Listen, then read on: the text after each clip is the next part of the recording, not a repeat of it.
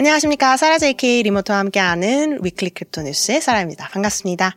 weekly crypto 뉴스는 비트코인, 이더리움 전 세계 암호화폐, 블록체인 업계 소식을 매주 금요일 전해드리고 있습니다. 2023년 마지막 에피소드네요. 12월 마지막 주. 2023년을 장식할 뉴스 시작해보시죠.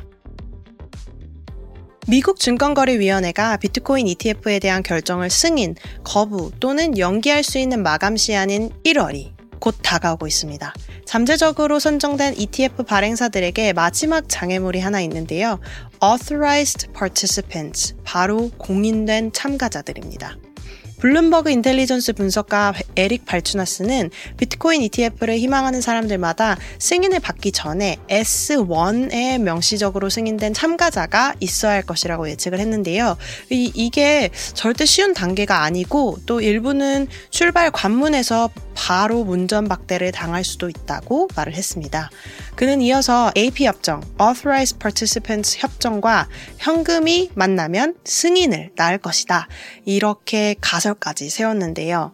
원래 이 공인된 참가자라는 거는 정의상 ETF 주식을 만들고 상환할 수 있는 기관입니다. 그래서 일반적으로는 대형 은행 그리고 금융기관들을 이제 일컫는데요. Bank of America, JP Morgan Chase, Goldman Sachs, 모건 스탠리 뭐 이런 대형 기관인 거죠. 그리고 일반적으로 말해서 ETF에 대한 공인 참가자가 많을수록 유동성이 증가합니다. 당연히 이 기관들이 가지고 있는 금융 공신력이 있으니까 말이죠. 시장에 주식이 부족할 때는 공인된 참가자가 주식을 좀 더 많이 만들 수도 있고 그리고 시장에 ETF 주식이 너무 많을 때는 이들을 사용 가능한 주식 수를 줄일 수도 있는 뭐 그런 시스템입니다. 두 경우 모두 추가 참가자들이 ETF 주가를 기본 자산을 기본 자산에 맞게 유지하는 데 도움이 되기도 하고요. 근데 이제 비트코인 ETF를 신청한 블랙락 이런 회사들이 여기 기준에 맞출 수 있느냐가 관건이 될 거라는 거죠. 미국에서 ETF 승인 관련된 절차가 정말 사람들 마음을 졸이게 하네요. 세계에서 가장 인기 있는 게임 중 하나인 마인크래프트는 암호화폐와 NFT 통합에 반대하는 가장 큰 게임이기도 했었습니다. 기억하시죠? 2022년 마인크래프트는 NFT를 금지할 계획을 발표했었어요. 그래서 결국 올해도 그 이제 정책을 유지를 했고요. 또한 플레이어들에게 보상을 하기 위해서 암호화폐를 사용하는 것 역시 금지를 했습니다. 지난 가을에는 비트코인을 지불한 서버가 해당 기능을 종료하도록까지 했었습니다. EULA에서도 이를 명시하고 있는데요. 기본적으로 플레이어들의 경험에 영향을 미치고 제시된 게임의 룰에 영향을 미치는 어, 그런 moderator는 원하지 않는다. 게임 내 콘텐츠 희소성을 생성하기도 하고 어, 예를 들어서 플레이어가 스킨, 기능 또는 기타 게임 내 경험을 잠금 해제하기 위해서 NFT를 소유하고 있는지 이런 거를 직간접적으로 확인하는 것 이런 것들 모두 우리 게임 생태계에서 적합하지 않다 이렇게 말한 적도 있었습니다. 그래서인지 지난주 월드코인이 마인크래프트와 협력을 한다고 발표한 것에 대해서 많은 사람들이 깜짝 놀랐었습니다. 월드코인은 사람의 망막을 스캔해서 독특한 iris code로 생성을 하는 장치인 Orb로 가장 잘 알려져 있는데요. 이 장치는 프로젝트의 블록체인에서 추적을 할 수 있는 그런 시스템을 구축해 놨습니다. 그리고 이로 인해서 인격 증명을 보여주기 위해서 World ID를 생성하는 데도 사용을 하는데요. 참가자들은 또한 월드코인 생 생태계의 핵심 부분인 WLD 토큰을 airdrop으로도 받았었죠.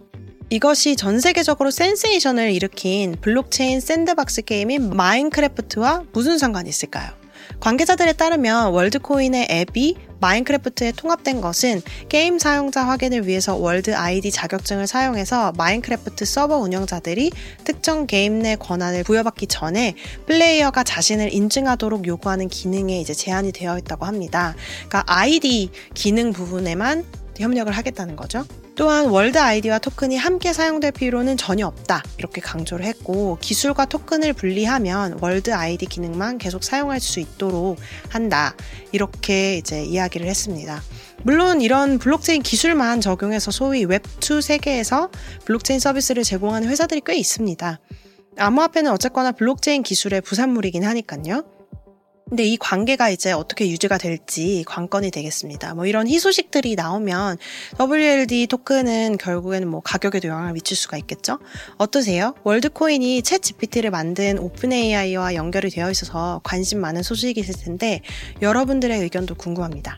sarah at dailycryptonews.net으로 공유해주세요. 게임 중심의 layer 3 scaling 네트워크인 XAI는 27일 XAI 토큰 airdrop을 시작할 계획이었는데 28일로 지연이 되었습니다. 중요한 팀 일원이 아프다고 하네요. XAI는 아직 네트워크를 지원하는 Sentry Node 운영자들의 on-chain snapshot을 찍지 않았기 때문에 사람들이 이 airdrop의 자격을 얻기 위해서는 Sentry Key를 구입할 시간이 아직 있다 이렇게 말을 했었는데요. 아마 한국 시간으로는 29일 정도에 airdrop 결론이 나겠네요. airdrop은 암호화 프로토콜하고 앱이 초기 사용자들 그리고 뭐 기여자들에게 토큰 할당을 제공해서 인 프로토콜을 사용하면 인센티브를 부여하는 그런 인기 있는 어, 마케팅 전략이기도 한데요. 이러한 initiative에 대한 거버넌스 프로세스를 분산하는 데도 도움이 됩니다. 그러니까 더 많은 사람들이 토큰을 가질수록 이제 그 프로토콜에 대한 어, governance가 다양한 사람들에게 권리가 더 주어지게 되는 거니까요. XAI의 가격은 airdrop 발표 어, 그쯤에 엄청 올랐다가 지금은 다시 떨어져서 약 0.0000242원에 있네요. Dune Analytics 대시보드에 따르면 솔라나의 가장 큰 탈중앙화 암호화폐 거래소의 유동성은 10월 17일 이후 10배 증가를 했다고 합니다. DefiLlama 데이터에 따르면 솔라나의 12월 DEX 거래량은 11월에 설정된 이전 월간 최고치의 거의 3배로 증가했었고요. 거래량 증가는 솔라나 DeFi의 두 개의 대형 airdrop에 이어서 이루어졌고 세 번째 airdrop도 이제 다가오고 있는데요. 솔라나의 DeFi 생태계는 지난 12월 이더리움과의 격차를 상당히 좁혔습니다. 이달 특정 일주일 동안 솔라나의 DEX는 이더리움보다 더 많은 양을 보유하고 있기도 하고요. 더 많은 자산이죠. 지난 7일 동안 26% 증가한 약 58억 달러를 기록했습니다. 이는 DefiLlama에 따르면 이더리움 DEX가 기록한 85억 달러와도 비교가 될 만한 금액이죠. DEX의 부활은 솔라나 DeFi 프로토콜인 Pyth와 Jito, 의 대규모 토큰 airdrop에 따라서 이루어졌는데요. 11월 말 oracle 네트워크인 Pyth는 현재 가격으로 약 8,700만 달러 상당의 토큰을 사용자들에게 airdrop했고 솔라나의 두 번째로 큰 유동성 staking 프로토콜인 Jito는 오늘 약 2억 2,800만 달러에 달하는 JTO 토큰을 배포했습니다. 하지만 DEX에 대한 관심이 좀 증가하는 동안 솔라나에서 유동성 staking 관련된 관심은 조금 이제 둔해졌습니다. Dune Analytics 대시보드에 따르면 지난 한 주 동안 솔라나 staking 양이 200만 솔라나 이상 감소했음을 보여주고요.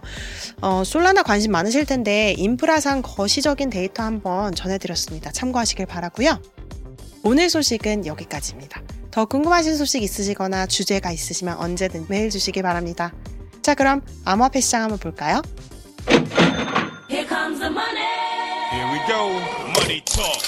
공포와 탐욕 지수를 보면 73으로 탐욕 지수 계속 이어가고 있습니다.